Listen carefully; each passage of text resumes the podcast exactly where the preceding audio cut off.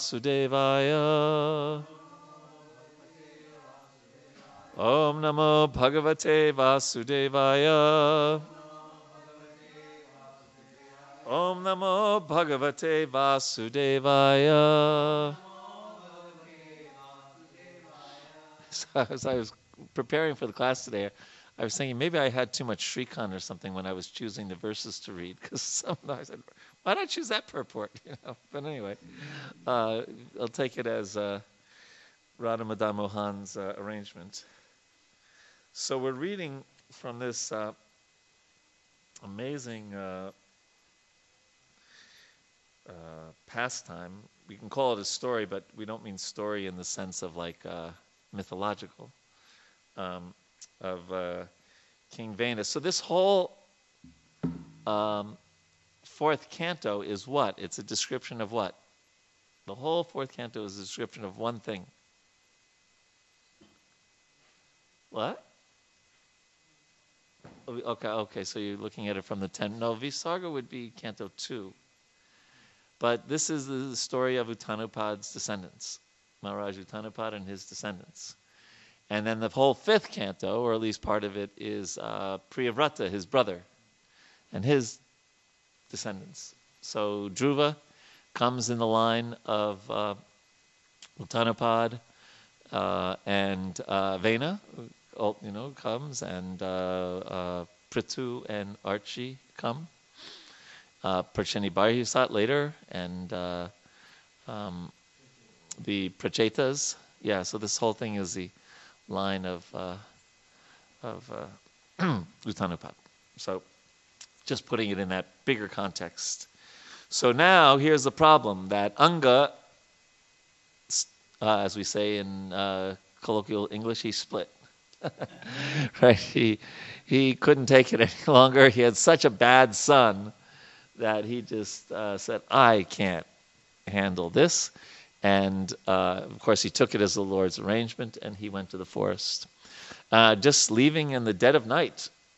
You're not allowed to do that anymore in ISKCON. If you want to take sannyas, you have to go through a whole process, including, including showing that you have provided for your, uh, for your family. So, but he wasn't following ISKCON rules in those days, and he, he left.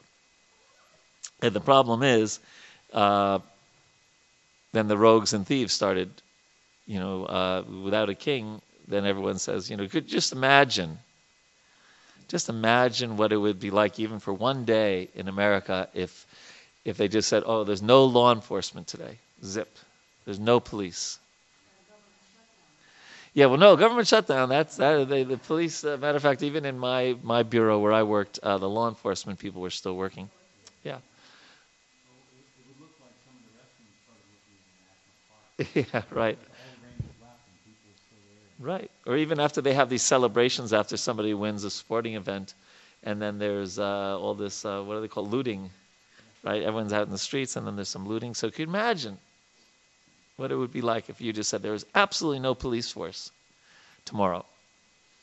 And what would happen? It would be pretty interesting. So, here is kind of like that's what happened. And, and it says that the rogues and the thieves just flourished.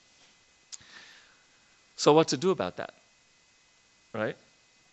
And uh, we know that uh, the Queen Mother, Sunita, she preserved her, uh, her, her husband's body. No, wait. No, wait. That's coming up later. That's Vena. Yeah, right. Sorry, I'm, I'm jumping ahead. I'm getting confused. He's off in the forest. He can't preserve his body. Um, anyway, that comes a, a, little bit later. So, uh, anyway, the great sages, they then called this verse 2 of chapter 14.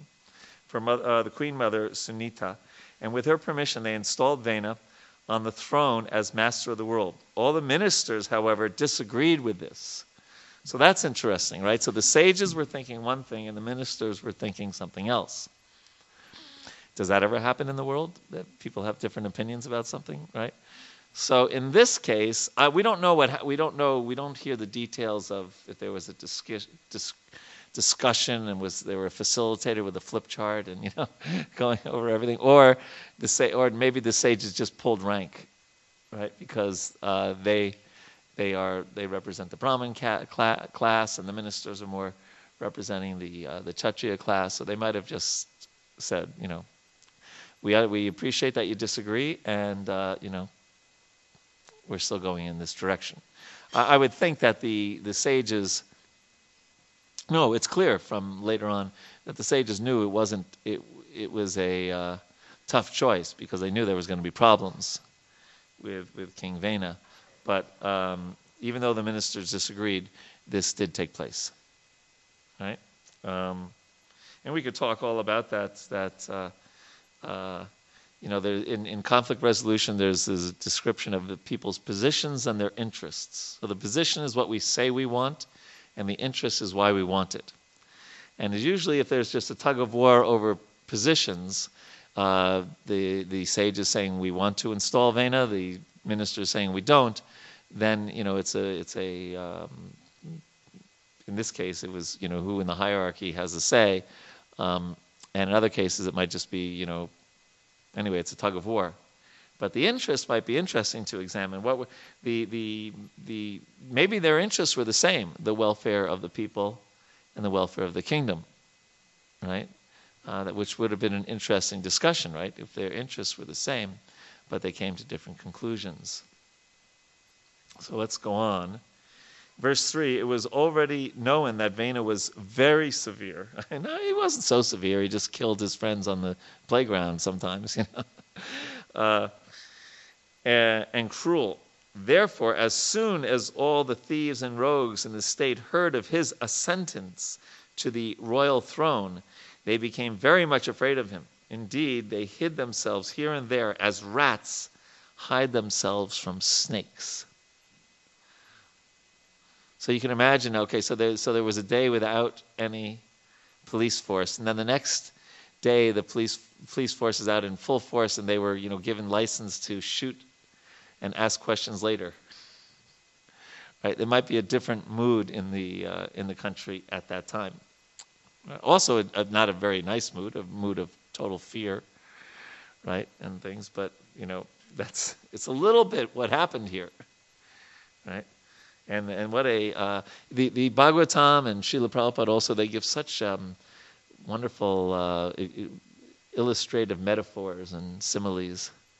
Right, so here, just as rats hide themselves from snakes, right? Because um, snakes are, uh, um, rats are nice food for a snake, right? Just about the right size. Anyway. um, when the king ascended to the throne, he became all powerful with eight kinds of opulences. Consequently, he became too proud. By virtue of his false prestige, he considered himself to be greater than anyone. Thus, he began to insult great personalities. So that's an interesting combination, uh, interesting juxtaposition, right?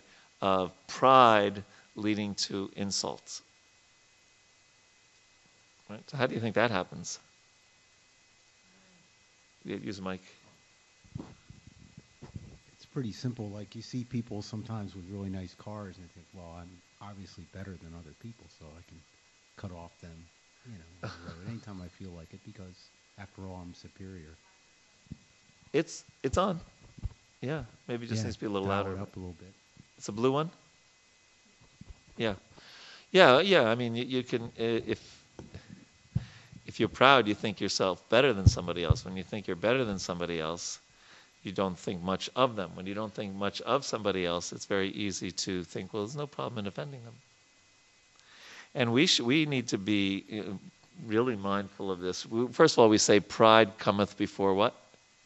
The fall, right? So that's a famous saying, and uh, it's true also in, in, in Krishna consciousness because really, what's stopping us from the fall? it's really Krishna's mercy. Right? Otherwise, we are fallen souls, as we often say, right? So what's stopping us from falling uh, is really Krishna. And if we displease Krishna, then what's stopping? And then nothing's stopping us from falling, right? Um, and the thing, you know, uh, the thing that a devotee should be more fearful of than anything, more fearful of than death, disease, old age, losing all their money, whatever, is offending another Vaishnava.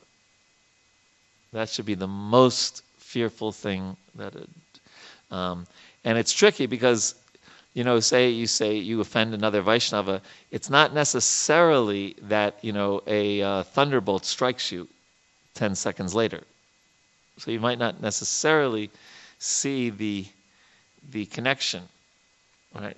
But but one does lose one's intelligence. One and one's already lost their intelligence by thinking that they can, you know, offend one of someone that's dear to Krishna, and kind of get away with it. So this is something to really be very fixed. You know, there's so many things. You know, one of the things that we should be so fixed on is to not offend a devotee. Now we can, you know, there's ways around that. We can say, you know, um, I really disagree with Mahamantra Prabhu on this topic. And I really think that he's not seeing it from the best point of view. Now that's different than saying Mahamantra is, and then fill in the blank. That's an offensive statement. Right? So, um, so it's something that we should be so careful of. And therefore, we need to be careful of pride. And as she, you know, there's so many sayings of Prabhupada, right? So he would say, what is it? Pauper, it can be proud of his penny, right? Yeah. So, you know, you think you got this.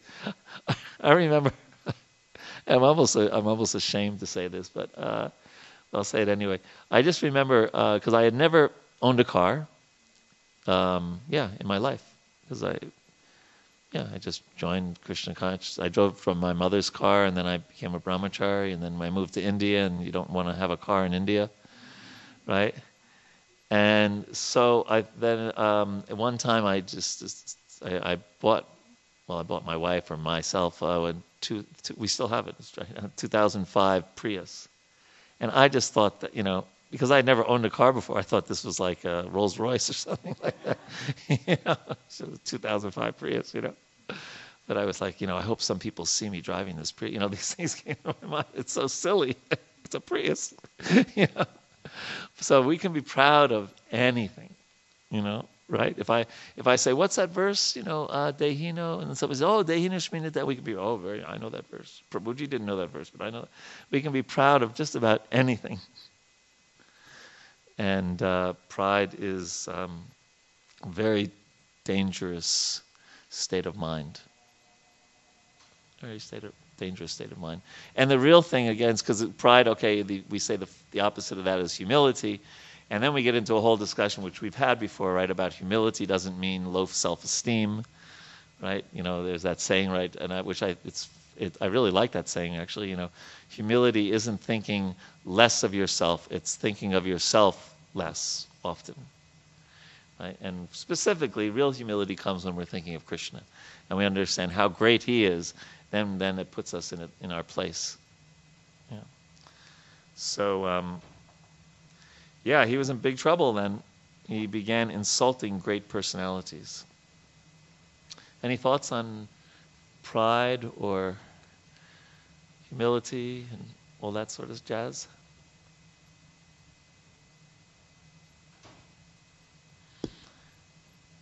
Anyone want to say anything?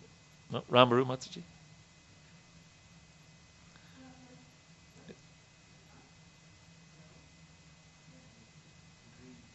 Hello? Yeah.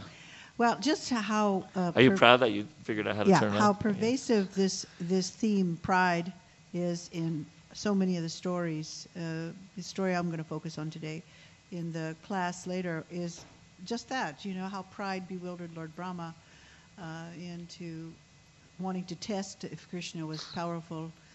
And of course, Krishna defeats every time, but it's also the, in Christianity, hubris is one of the sins of the main sins as well. And Srila Prabhupada uh, used to say, if if a person can learn to be truly humble, then all the purports to Vedic literature will be revealed. Mm. It's so much this way, that way. You have to hear it so many ways, but it's really about that to be hum, uh, not just humble, but honest, honest and humility together. Yeah. Because yes. if you're if you're honest and not humble, then you are a mean guy. You're just blurting out all kinds yeah, of stuff. Right, right.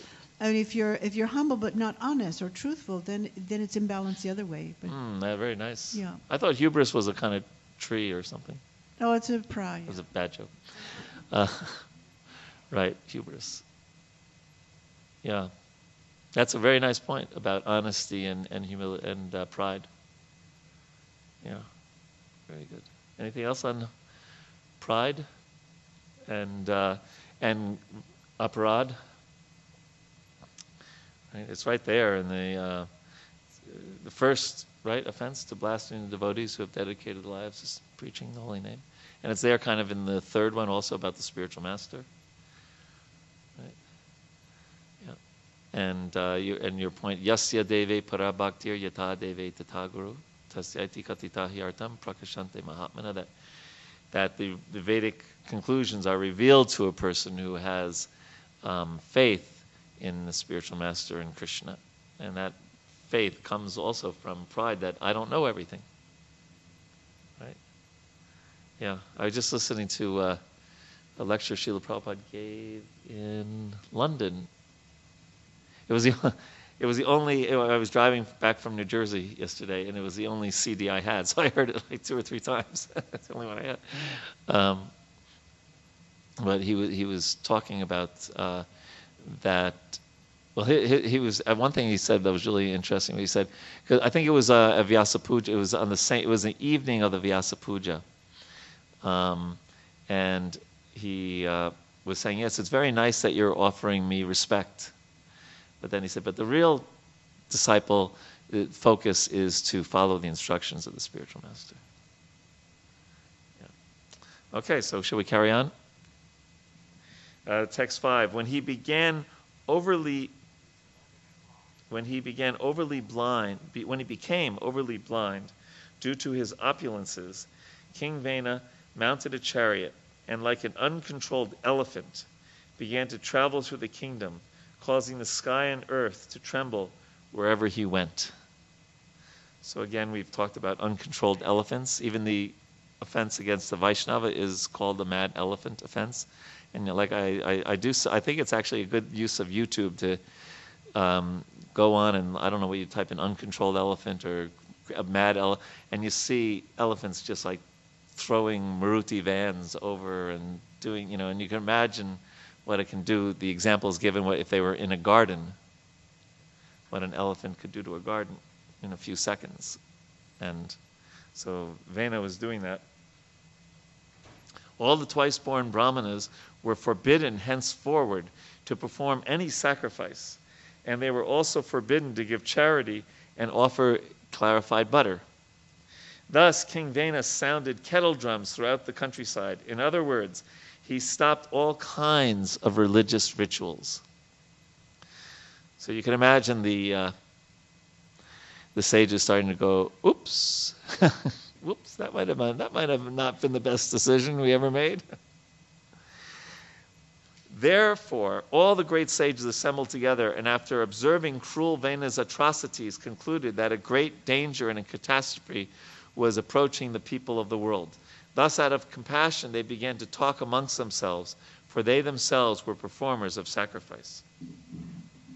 So Prabhupada writes in the purport Before King Vena was enthroned, all the great sages were very much anxious to see to the welfare of society. When they saw that King Vena was most irresponsible, cruel, and atrocious, they again began to think of the welfare of the people. It should be understood that sages, saintly persons, and devotees are not unconcerned with the people's welfare. So now then he goes into an analysis, right, of the different kinds of people there are, right? So ordinary karmis are busy acquiring money for sense gratification. And then ordinary jnanis are socially aloof when they speculate on liberation, uh, liberation. But actual devotees and saintly persons are always anxious to see how the people can be made both happy, both materially and spiritually. Therefore, the great sages began to consult one another uh, on how to get out of the dangerous atmosphere created by King Vena. So, um, this is, of course, we know if we again if we use these words, you know, sometimes the word karmi has a certain connotation in this kind, but karmi just literally means just someone who's ultimately thinking of themselves. So there is, as we understand, there's personal sense gratification, and then there's extended, right, to family, society, etc., etc. So uh, we could say that there are a lot of people who are concerned about the material welfare of others. You know, there's uh, uh, just like when the shutdown was there, there was food banks for federal employees and and and things like that. Um, and there's even and uh, you know there's all kinds of uh, charities and when you, it seems like the first thing you do when you become really rich is you start a foundation right and that's not a terrible thing you know you do it for helping people uh, uh lebron james opened up a school in cleveland right or akron ohio where he's from and you know people do those kind of things um, but here it's it's said that, that a devotee, and we could extend this to not just a, a Hare Krishna devotee, but a, a, spiritualist thinks tries to make people he says both happily materially and spiritually. Right? Um, we have that uh, uh, we that drama that devotees used to do. Right? Uh, we mentioned that before on, on the streets of major cities when a person says, "I'm drowning, I'm drowning," they're just on the sidewalk making believe they're drowning, and the person says, "I'll save you," and the devotee dives in. The person dives in and saves their coat. Right, and then the purport is that you know uh, real welfare work is not just helping the body, but actually who we are, the soul inside, and then goes on to a discussion about that. But what I what I really wanted to focus on in this verse is um, skipping ahead to um, verse 41 for a second right? Because in this verse, it's all about how they do have to, they, we as devotees have an interest in the welfare of people in general and in society. But then in 41, skipping ahead, um,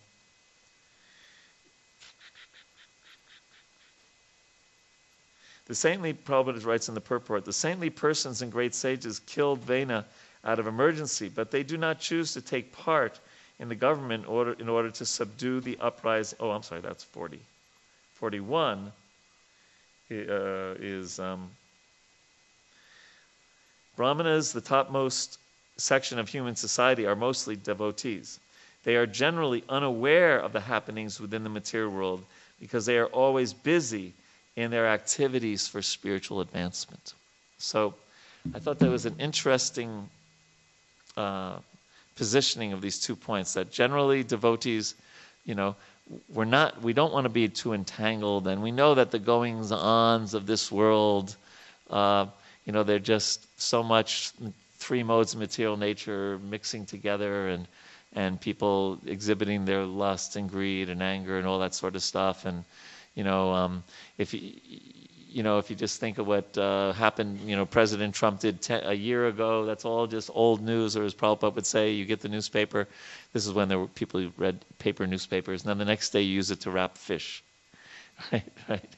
So, you know, we're not, we understand there's just, why should a devotee get so absorbed in just the goings and comings of of people who aren't interested in spiritual life. We have such a mission to perform in this life of go, of becoming pure and going back to Godhead, right? So there's that that we just read in the purport, uh, in 41, but then we just read in um, what was it, verse number seven, that the uh, the sages who are devotees um, were concerned for the welfare of the people in general, right? And they you know, they had compassion for them, and they knew therefore they, they were aware of what was going on in the world. So I think we struggle that with that probably in our own spiritual lives. How much do I really need to read all the, everything that happened, you know, CNN.com or whatever our favorite, you know, and how much do I just want to hear the Bhagavatam and, you know, whatever's going on in the world, it's just a bunch of karmis acting like karmis, as we would say in the earlier days of ISKCON. So, what uh, has anyone here found that balance, or what is that balance? Silence. um, Srila Prabhupada, was interesting, he'd say different things in different. Primarily, he would say we don't want to get too involved in the news and this and that. And in one place, he says there's not, there's no prohibition. I think he used the word for understanding uh, ordinary news. And he would sometimes say, "Read the newspaper to me." Right? He would have this, and then he would give a Krishna conscious purport to it. Right? And then I told you that story about. Uh, a devotee on an airplane in the 70s, and sat next to a businessman, and the businessman turned to him. So, what do you think about the plumbers and Watergate, which was like the biggest news in the world, right? Everyone knew about it.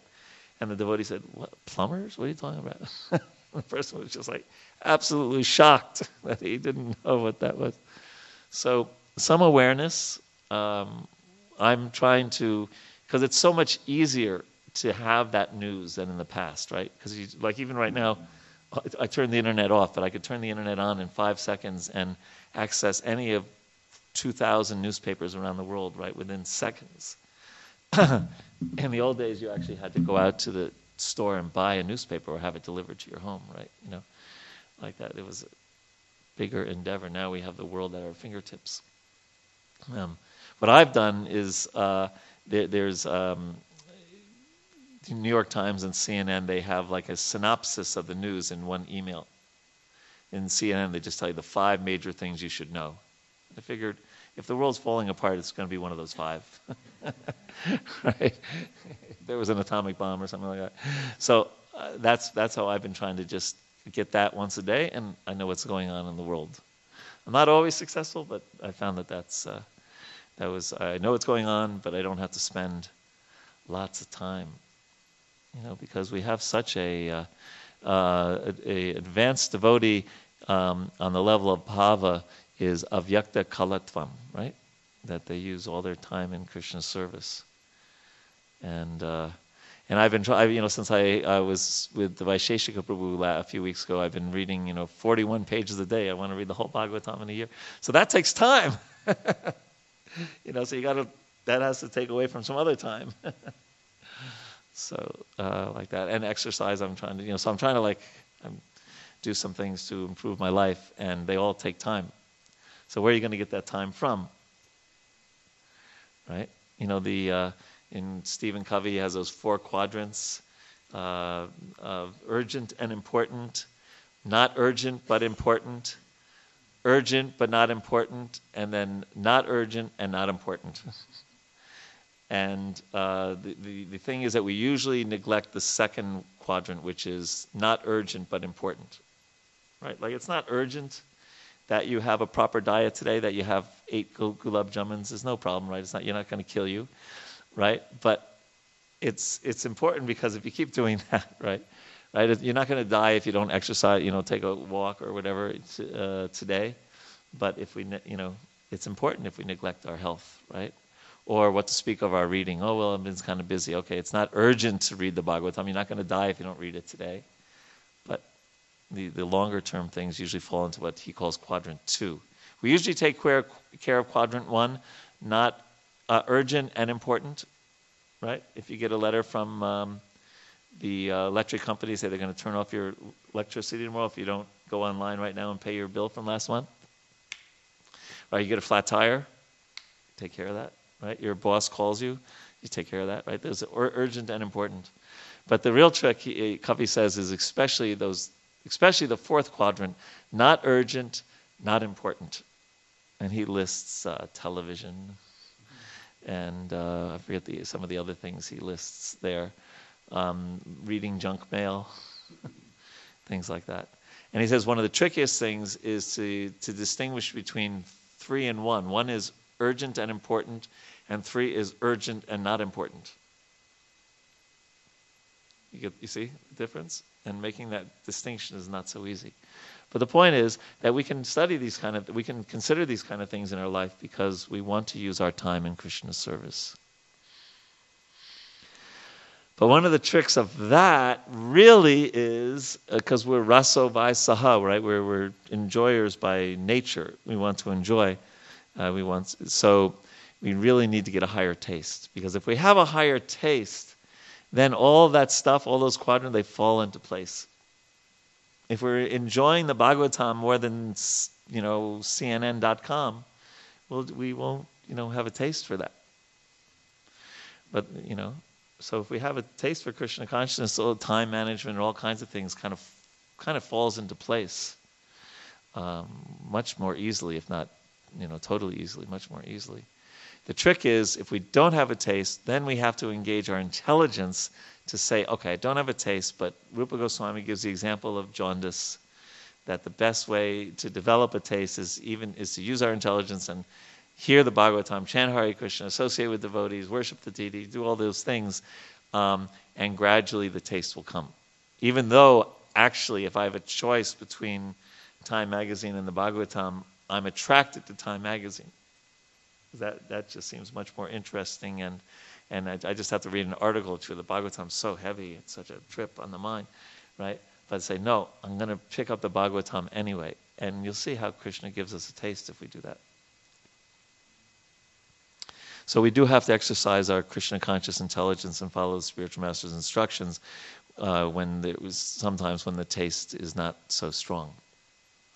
When the taste is there, it's it's much easier. And Krishna will give us that taste if we do exercise our intelligence and take shelter and pray. It's actually, you talk about urgent, it's urgent to have a higher taste. To really uh, have a higher taste for Krishna consciousness. That's actually urgent and important. All right, I just, you know, pontificated for a few minutes there. Any uh, thoughts or questions on that? Or this balance? Yeah. I mean, for me, the way my mind works, for what I know about how it works, I can't consciously decide to develop a taste. It never works that way. Right. It only works if I'm doing something else, and then I notice it comes up on me. Like I never, I can't just invite it, because it happened to me with gambling. I used to, I wasn't a problem gambler, but I used to, I would horse races, go to Las Vegas, all this stuff, and then since I've been coming here, when they built that new facility in National Harbor, Mhm. which is a first class uh, Las down. Vegas style casino, and I actually went there to you know to see it. And I stood outside and I had zero taste. I didn't even have any compulsion to walk inside. I just said I don't care anymore, and that, that snuck up on me. I didn't invite it, so Mhm. I think that's a problem. A lot of people is what do I do? You know, and if you consciously do it, it's not working. It, it has to come up on you some way. And at what do you attribute? Wait, wait, don't don't give it back yet. what do you attribute the um, lack of taste for the casino to? that the message had just kind of soaked into me because they don't tell you here they don't tell you you must not gamble you go to hell they just say we recommend you don't gamble right, Right. And because of that gentle way I, that message gradually soaked in but it was nothing voluntary where i prayed Nice. and said let me have that taste be gone it just happened so the question is you know No, I, I see your point, but it, because you had that some taste, therefore it was easy. It wasn't like, oh no, I don't, re-, oh, you know, you're just about to pull the door open. No, oh, oh, right?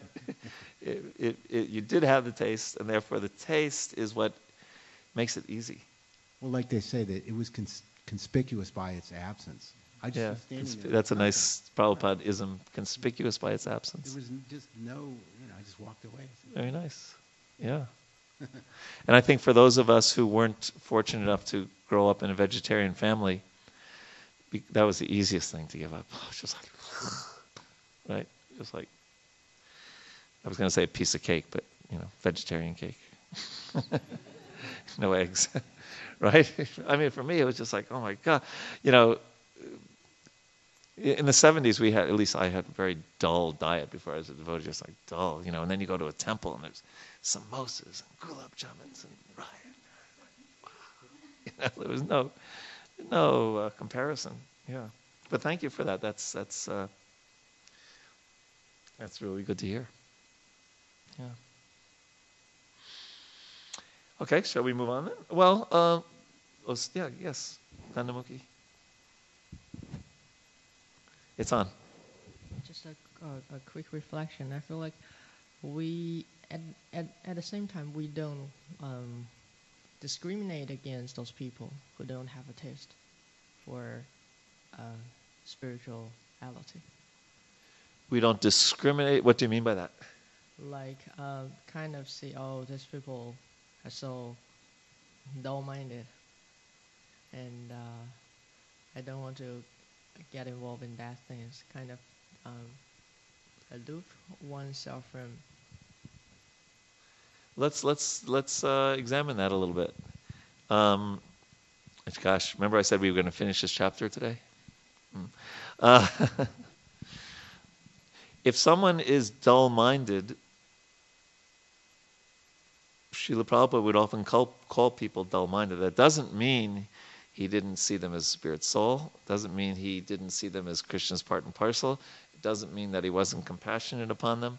It doesn't mean, practically speaking, that he, you know, uh, on a certain level, you know, loved them. But, uh, but right now, the low modes of material nature are making them quite dull minded. So, in other words, calling somebody, it, it's not necessarily an offense or a put down to just state a uh, factual statement. Um, does that make sense? So we can say we could say, yeah, you know, gosh, those whatever fill in the blanks. Those people who go to uh, the uh, casinos, uh, you know, really uh, really have a taste for something that's really, you know, bad or you know putrid or whatever. We could use some really strong adjective or something like that or strong uh, noun. Um, and at the same time say, boy, what can we do to give them a higher taste? Yes, and that is humility. That's humility. Yes, right, right. So we can be, we can maintain humility, and call somebody a rascal. Because otherwise we would have to say that Prabhupada wasn't very humble because my gosh, did he use the word rascal a lot? right? The problem is that in the past, uh, in the earlier days of ISKCON, sometimes we would point fingers at everybody else except ourselves. And, uh, you know, and, and, and it, it, led to pride sometimes, right? Um, but Srila Prabhupada would often, you know, I think, I don't, I can't predicate his mind, but he, he wanted his disciples to be strong in Krishna consciousness, and sometimes that was to really try to convince them that there's nothing out there in that world, the material world. Ramru, would you say that? Would you agree with? It?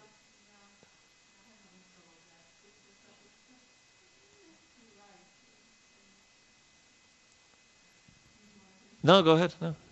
I, you know, this is this uh, topic is a, is a really irrelevant one for me right now. Living with my mother for a year and a half, and uh, I, I literally yesterday had to run here to get the association devotees. I'm missing it so much. And if that's taste, I don't know, but I struggle all the time because I have to live with someone who is her whose mind is absorbed in politics, television, newspaper, and everything that comes out of the mouth is related to that or other people's trivia.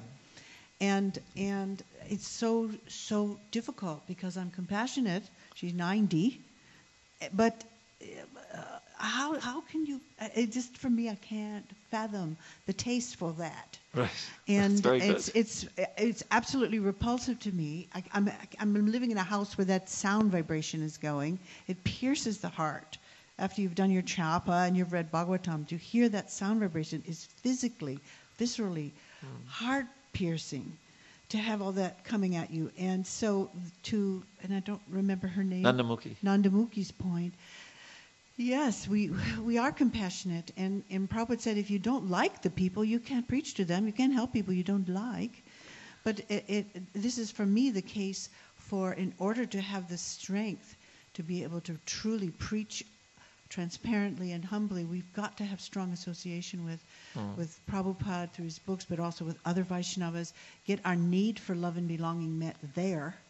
And then, then we are, we can go out and, and not associate, but give that association mm. without expecting anything from them. Right. But living, this is why it's so dangerous to, in some ways, living, and certainly there's benefit there because I cook prasadam for her and whatnot. But it is so hard not to be self-righteous and judgmental and point fingers because I'm like I'm screaming. Sometimes right. I, I, am It's so frustrating to watch someone absolutely destroying their consciousness with television. I mean, it's not just little television. It's I wake up in the morning to that. I need to have that, and a, a soap opera in the midday, and then wow, when you're bored, you're turning on the TV. I wonder what's going on, and it's Donald Trump all the way, you know. So yeah. I, I, I don't know that balance. I'm hoping you're going to tell us. Well, there's a taste. She has yeah. a taste for that. Well, exactly, yeah, and how, she has a taste. and no taste for. Uh, the, Bible. It's okay. You're Christian. Let's let's read the Bible together. No, no taste for that. Let's sing hymns. No taste for that. Just for Right. that. TV. Well, the mode of goodness gives us a certain taste. Yeah. The mode of passion gives us a different Yeah. taste. The mode of ignorance gives us a different taste. And of course, does. there's combinations of those. Um, I think we've all experienced that in our own lives in our Krishna consciousness. When we're really kind of passionate and ignorant, it's a little hard to pick up that Bhagavatam. Or it's even hard to clean your room. Right. you know? Yeah. Um, It is hard. Yeah, it is hard. So we, it's, we're all uh, works in progress. But the difference is in the 70s, uh, we would say, "Oh, those stinking rotten karma," you know, and, and but we, we would we didn't really have much realization of it because we were all living in the ashram, and but like now you're speaking like from realization, you know, Oh, it hurts. It's it's hurting. It's painful. yeah, yes. And uh, therefore, we need to. We look forward to your class today, Mother Rambaru. Thank you. Thank yes.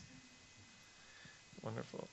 I highly recommend everyone make sure you stay and listen to Rambaru Machi's class today. She is a great speaker. Okay, let's carry on. What we're on text eight. we're getting moving right along. It's 25 after and on text eight. When the great sages consulted one another, they saw that the people were in a dangerous position from both directions. Right? Both no king or a great or a rascal king.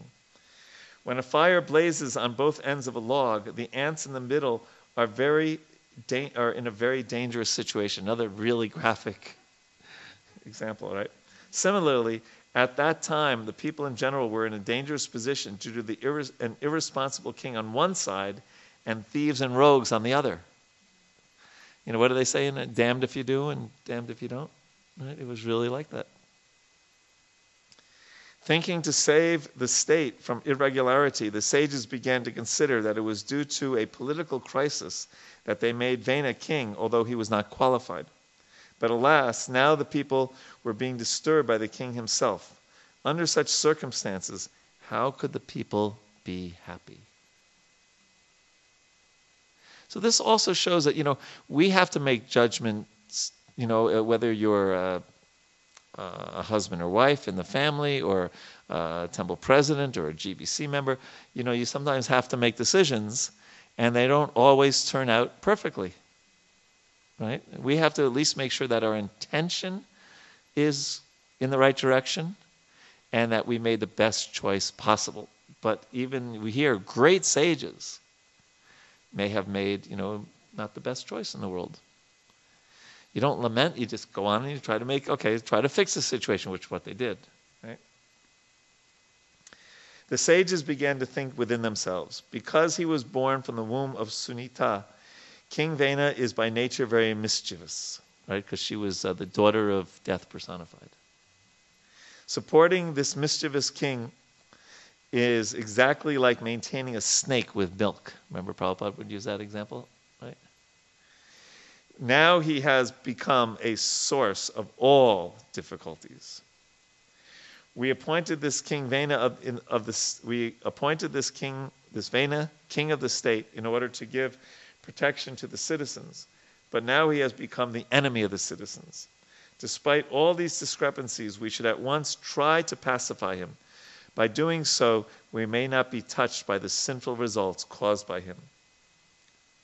In the last sentence of the purport, Srila Prabhupada writes, thus, being take, thus before taking any action against him, the sages tried to pacify and correct him so that he might turn from his uh, mischief. So this was Prabhupada's general mood. I'll read two letters that Prabhupada wrote.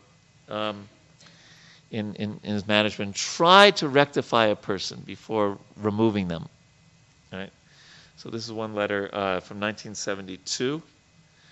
So far, the presidents are concerned they should not be abruptly changed in future. One thing we should always remember is that all of our devotees picked up here, uh, picked up here, are accustomed to all these bad habits in their past life. So if someone sometimes they reveal their old characteristics, instead of rejecting them, it is up to us to rectify them as far as possible. It is better to correct him to the standard point by friendly gestures. We can reject anyone, that's very easy. But to reform him That requires great skill and tact. And if you can reform him there by kind words and dealings, that is best. I know he is a very good boy. Don't drive him away. That will be the discredit to all of you. Another one. This was some, I guess, some there were some drugs or something, some drug taking in the temple or something. He said, as for drugs, not just one party, but everyone was involved. Our process is to reform. Now, how to reform? If we ask him to go away, the whole society will be finished. in the hospital, many patients are there, and the attempt is made to cure them, not to tell them go away or to kill them. They try their best to cure them. If if you tell them to get out of the hospital or if they kill them or if you kill them, that is easy. Letter to Rupanuga Prabhu. So even the sages here, this king was just doing unbelievable stuff. And still they thought, okay, well, let's at least try. Let's try to reform him. So as far as possible, we try to uh, reform ourselves also. We don't it also means some self uh, compassion Okay, you know, sometimes we, we, we make a mistake or we do something against our better judgment or against the principles or whatever, and sometimes we beat ourselves up so much that we don't put any energy into improvement. Right? So, uh, you know, of course, you know, we, we're intelligent. We don't, we've given this example, someone steals money from the hundi, we don't say, oh, well, we want to reform you. We're going to make you the treasurer. You know, obviously, you know, we're not foolish like that, but um, but this idea of uh, uh, Krishna consciousness being able to purify people, that is obviously that's why we're here, right? So, so um, intelligently, we reform before removal. Uh, you know, in general, but every every situation has its specifics, and they have to be taken into consideration. So even for ourselves, we should work on uh, reforming ourselves if we make some mistakes. Um, it's good to repent, to feel repentant. Prabhupada mentions that, but um, it also is good to um, um forget that, forget the past, and do something right in the present. Because the prayaschitta, the way to reform ourselves, is to engage in Krishna consciousness. That's a really important principle, right? A really important principle to understand deeply. That, uh, you know, in the Vedas, there's this description of, well, if you do this, you can overcome that sinful reaction by doing that. If you do this, you do that. But for us, the, the, the, purific- the, the right act is to engage in spiritual life, is to engage in Krishna consciousness. Any thoughts on this? Yes, Prema Tarangani? Mataji?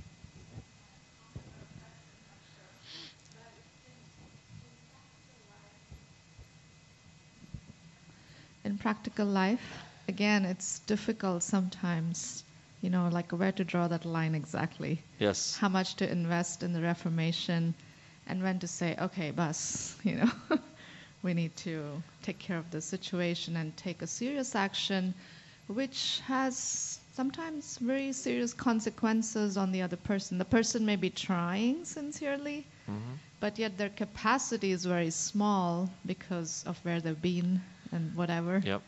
They're just they're they're sincere, but the capacity is small, and then there's practical implications, and so it's it's difficult. It is difficult. It is difficult. Uh, yeah.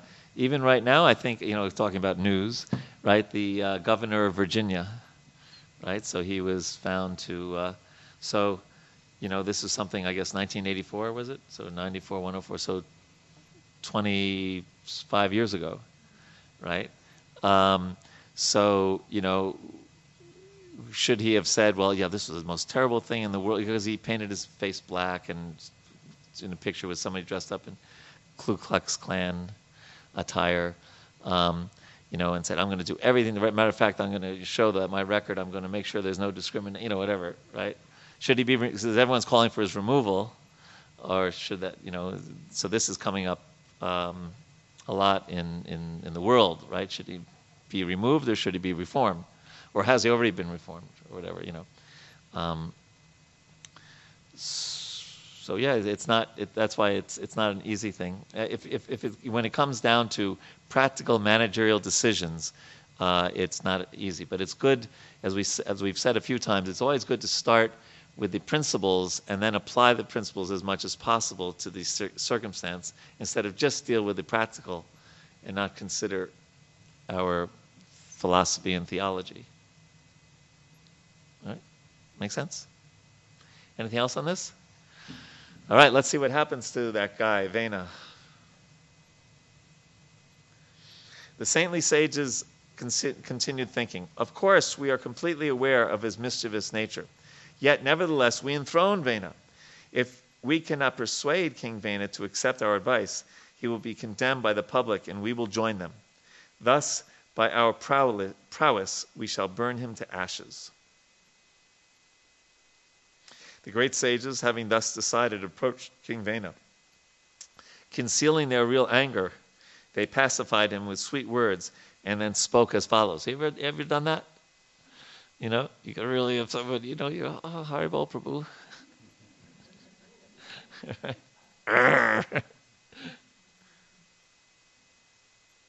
the great sages said, Dear king, we have come to give you good advice. Oh boy, that's going to make him happy, right? Kindly hear us with great attention. By doing so, your duration of life and your opulence, strength, and reputation will increase. So they were trying to get towards his, his interest, right?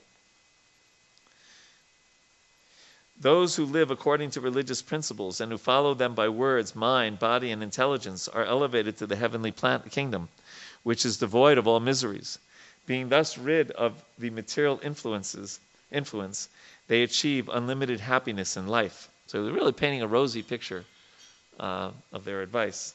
The sages continued, O great hero, buttering him up a little bit.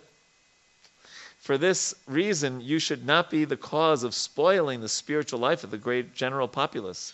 If their spiritual life is spoiled because of your activities, you will certainly fall down from your opulent and royal position.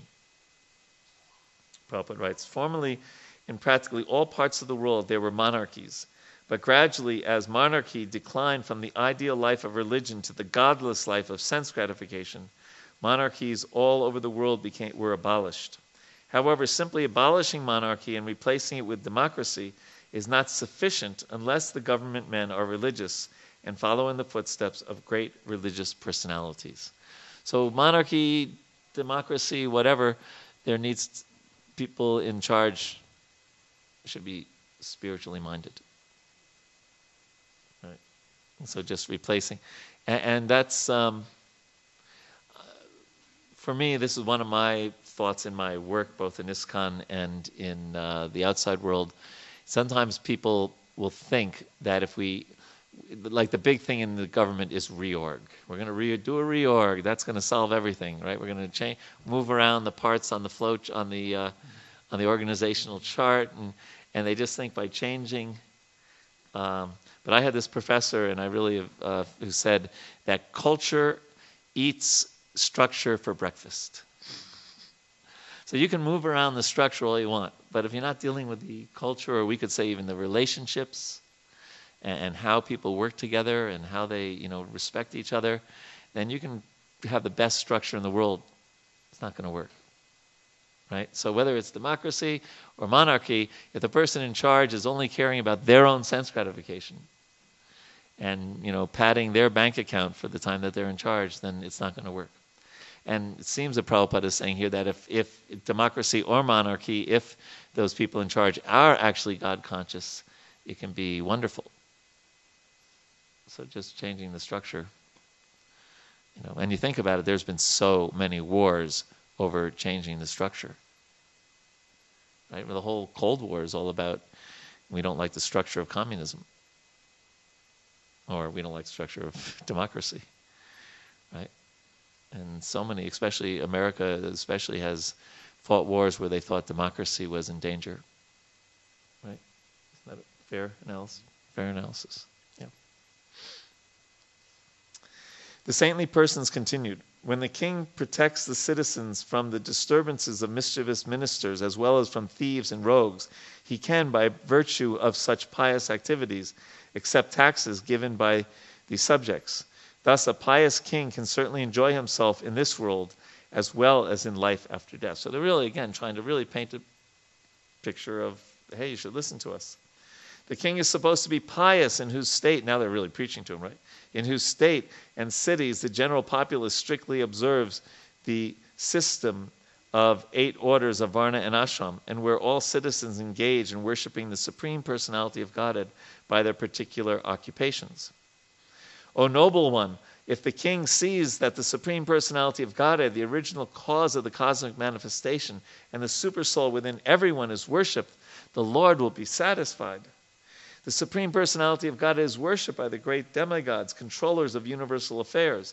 When he is satisfied, nothing is impossible to achieve. For this reason, all the demigods, presiding deities of different planets, as well as the inhabitants of their planets, take great pleasure in offering all kinds of paraphernalia for his worship. Dear King, the Supreme Personality of Godhead, along with the predominating deities, is the enjoyer of the results of all sacrifices in all planets. What does that sound like? What verse? Bhoktaram yajna-tapasam, the, the, the peace formula, the very last verse of the fifth chapter, where Krishna says that uh, he's the uh, enjoyer of all sacrifices and austerities, and the supreme friend of all living entities. The Supreme Lord is the sum total of the three Vedas, the owner of everything, and the ultimate goal of all austerities. That also sounds like that verse. Therefore, your countrymen should engage in performing various sacrifices for your elevation. Indeed, you should always direct them towards the offering of sacrifices. When all the Brahmanas engage in performing sacrifices in your kingdom, all the demigods who are plenary expansions of the Lord will be very much satisfied by their activities and will give you your desired result. Therefore, O hero, do not stop the sacrificial performances. If you stop them, you will disrespect the demigods. King Vena replied, You are not at all experienced. It's like uh, in India, they say, You're just a bacha. Right? Just a bacha. It is very much regrettable that you are maintaining something which is not religious and are accepting it as religious. Indeed, I think you are giving up your real husband who maintains you and are searching after some paramour to worship. Those who, out of gross ignorance, do not worship the king who is actually the Supreme Personality of Godhead, experience happiness neither in this world nor in the world after death. You are so much devoted to these demigods, but who are they? Indeed, your affection for these demigods is exactly like the affection of an unchaste woman who neglects her married life and gives all attention to her paramour. Lord Vishnu, Lord Brahma, Lord Shiva, Lord Indra, Vayu, the master of air, Yama, the superintendent of uh, death, the sun god, the director of rainfall, Kuvera, the treasurer, the moon god, the predominating deity of the earth, Agni, the fire god, Varuna, the Lord of waters, and all others who are great and competent to bestow benedictions or to curse, all abide in the body of the king. Well, this guy's Maya. For this reason, the king is known as the reservoir of all demigods, who are simply parts and parcels of the king's body. King Vena continued, For this reason, O Brahmanas, you should abandon your envy of me, and by your ritualistic activities, you should worship me and offer me all paraphernalia. If you are intelligent, you should know that there is no personality superior to me who can accept the first oblations of all sacrifices. The great sage Maitreya. Who's Maitreya talking to? Vidura. And this and who's who's reciting the conversation of Vidura and Maitreya? It's Sukadeva Goswami to Maharaj, yes. So there's this conversation within a conversation within a conversation. Thus, the king, who became unintelligent due to his sinful life and deviation from the right path, became actually bereft of all good fortune.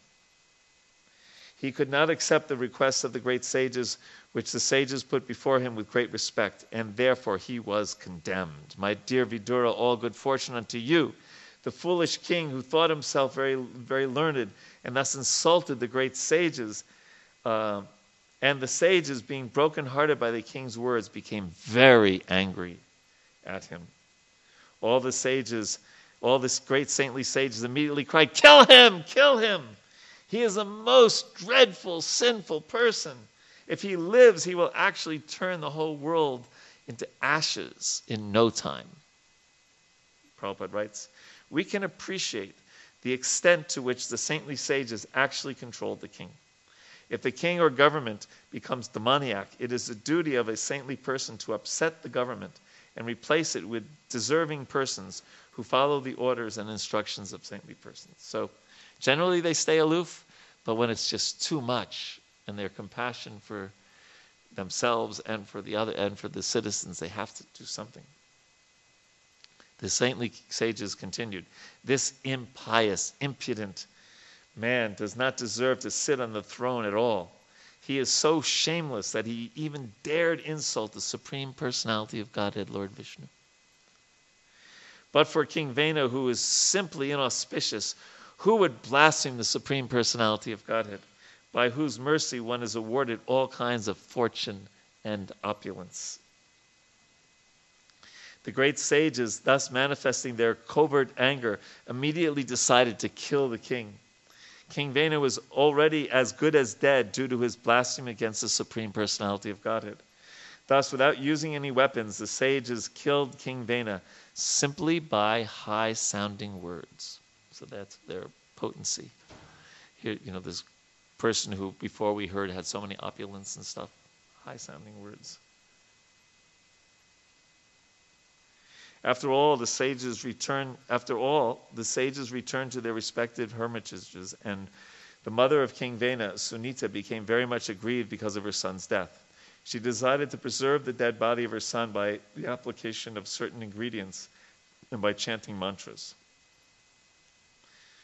Once upon a time, the same saintly persons, after taking their bath in the river Saraswati, began to perform their daily duties by offering oblations into the sacrificial fire. After this, sitting on the banks of the river, they began to talk about the transcendental person and his pastimes. In those days, there were various disturbances in the country that were creating a panic in society. Therefore, all the sages began to talk among themselves. Since the king is dead, there is no protector in the world. Misfortune may befall the people in general on account of rogues and thieves. So this, so rogues and thieves, terrible king, then rogues and thieves again. Right? That was the pattern. When the great sages were carrying on their discussion in this way, they saw a dust storm arising from all directions. This storm was causing the run by was caused by running by the running. Oh, could somebody get me a glass of water, a little of, or a cup of water? The storm was caused by the running of thieves and rogues who were engaged in plundering the citizens. Upon seeing the dust storm, the saintly persons could understand that there were great, there was a great deal of irregularities due to the death of King Vena. Without government, the state was devoid of law and order, and consequently, there was great uprising of murderous thieves and rogues who were plundering the riches of people in general. Although the great sages could subdue the disturbances by their powers, just as they could kill the king, they considered it improper on their part to do so. Thus, they did not attempt to stop the disturbance.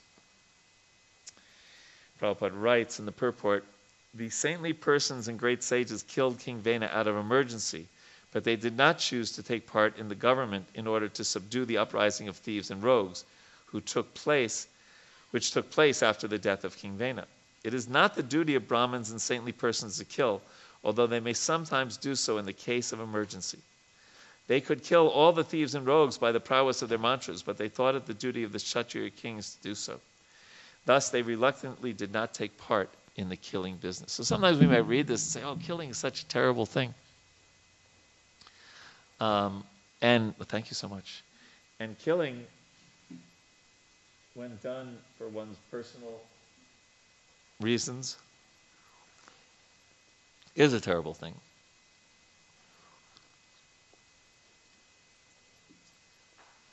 Probably not a lot of tears were displayed when people like Pol Pot or Stalin or Hitler died.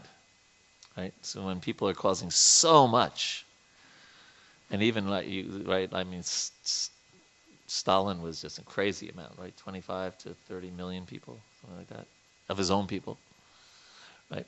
Um, so, so killing isn't not always terrible, right?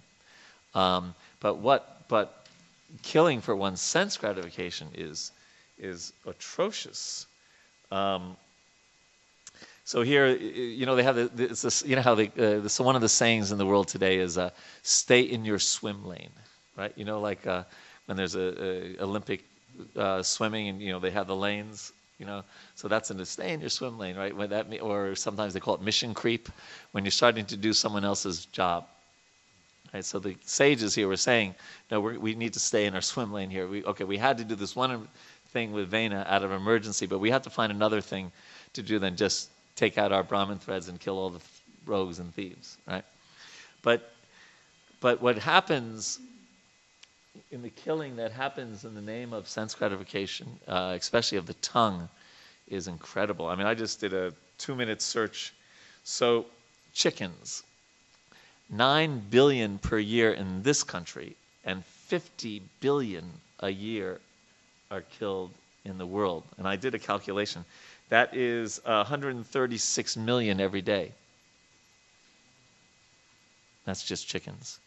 Then the rest of the research is just in America. Um, 35 million cows are killed every year in America. 116 million pigs. 271 million turkeys. We can't sometimes fathom what a million is, what to speak of a billion. Um, so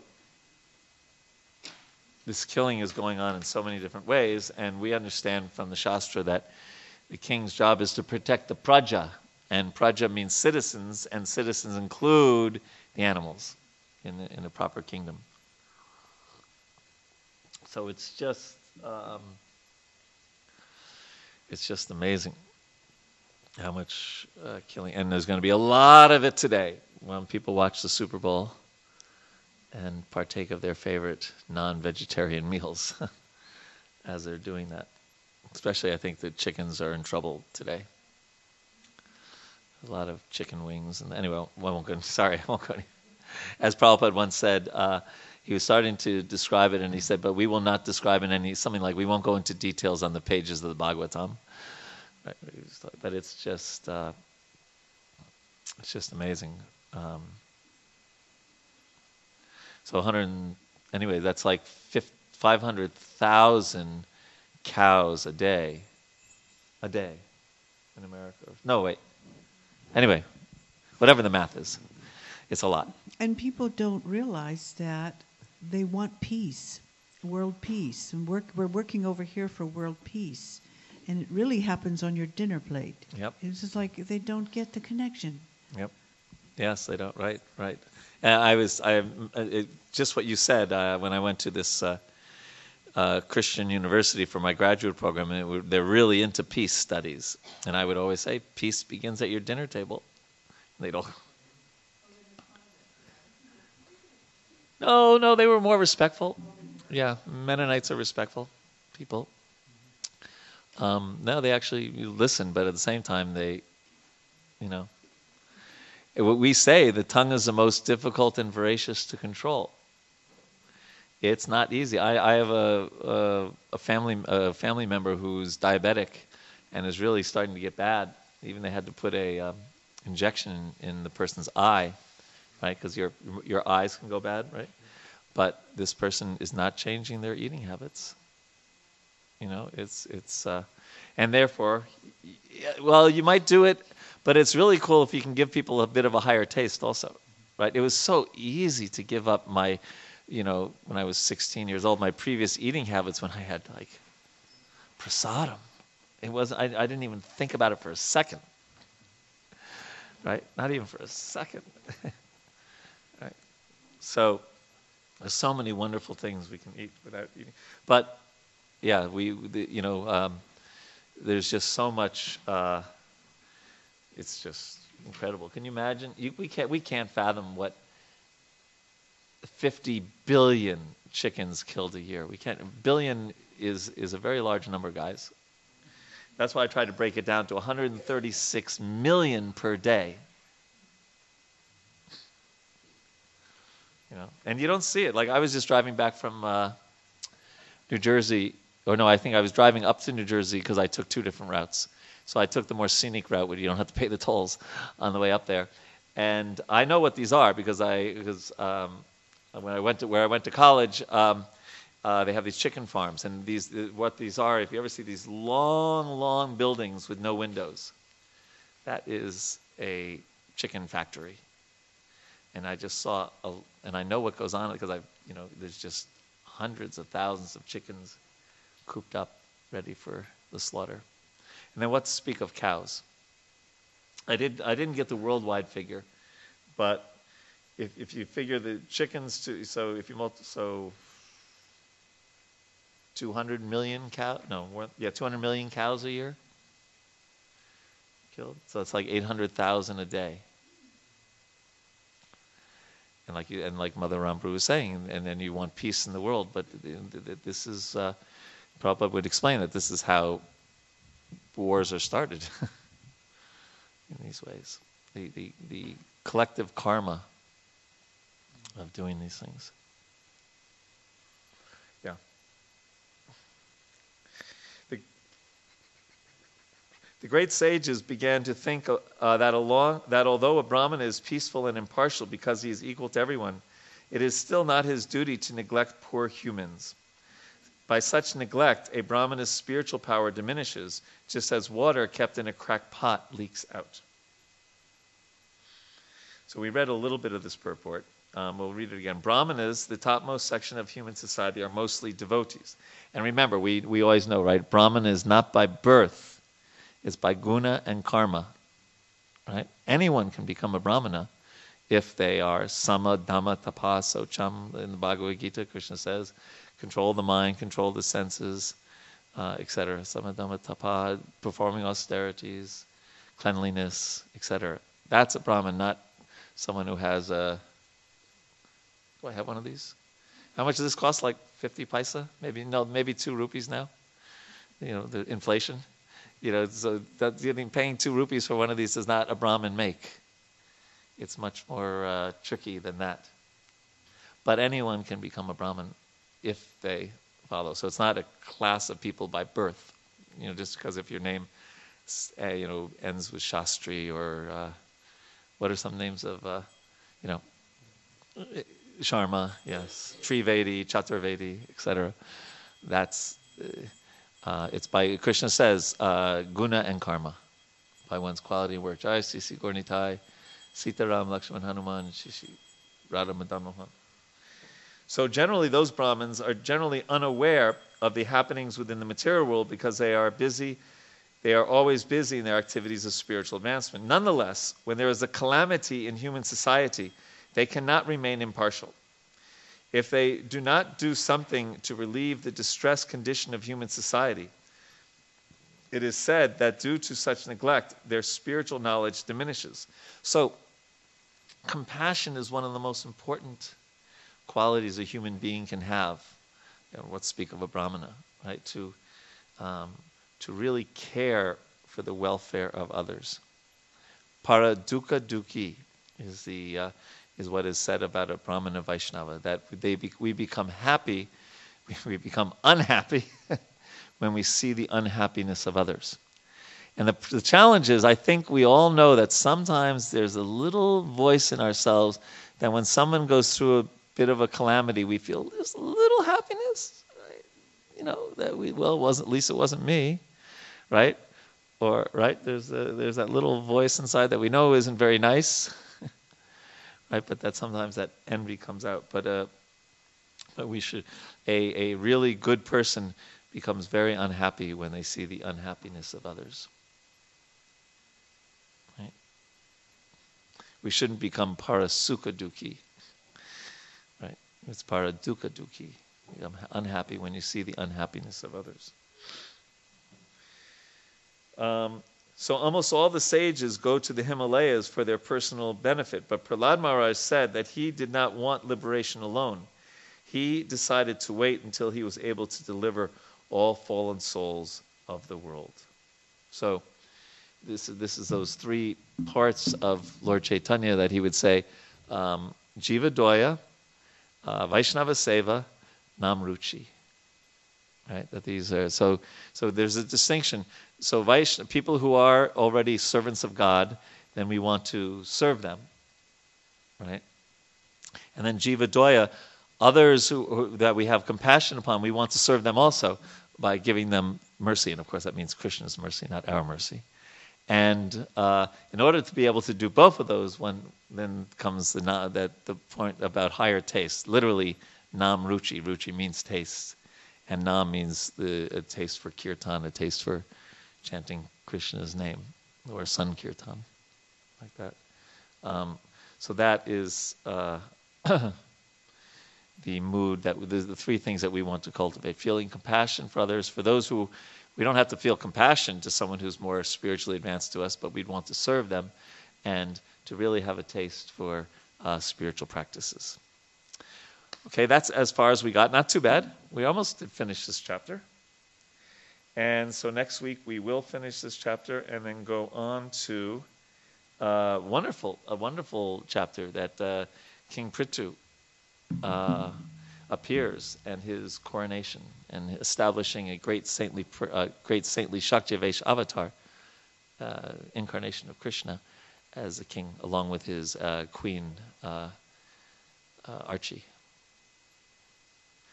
Okay, so have a wonderful Krishna conscious week. Now we'll uh, Mahamantra Prabhu, you're next. We're going to do japa together, japa meditation for a half hour, and then have arti. And then we're so lucky, uh, Rambaru Mataji will give the pravachan, the talk this week. Hare Krishna, glorious Prabhupada.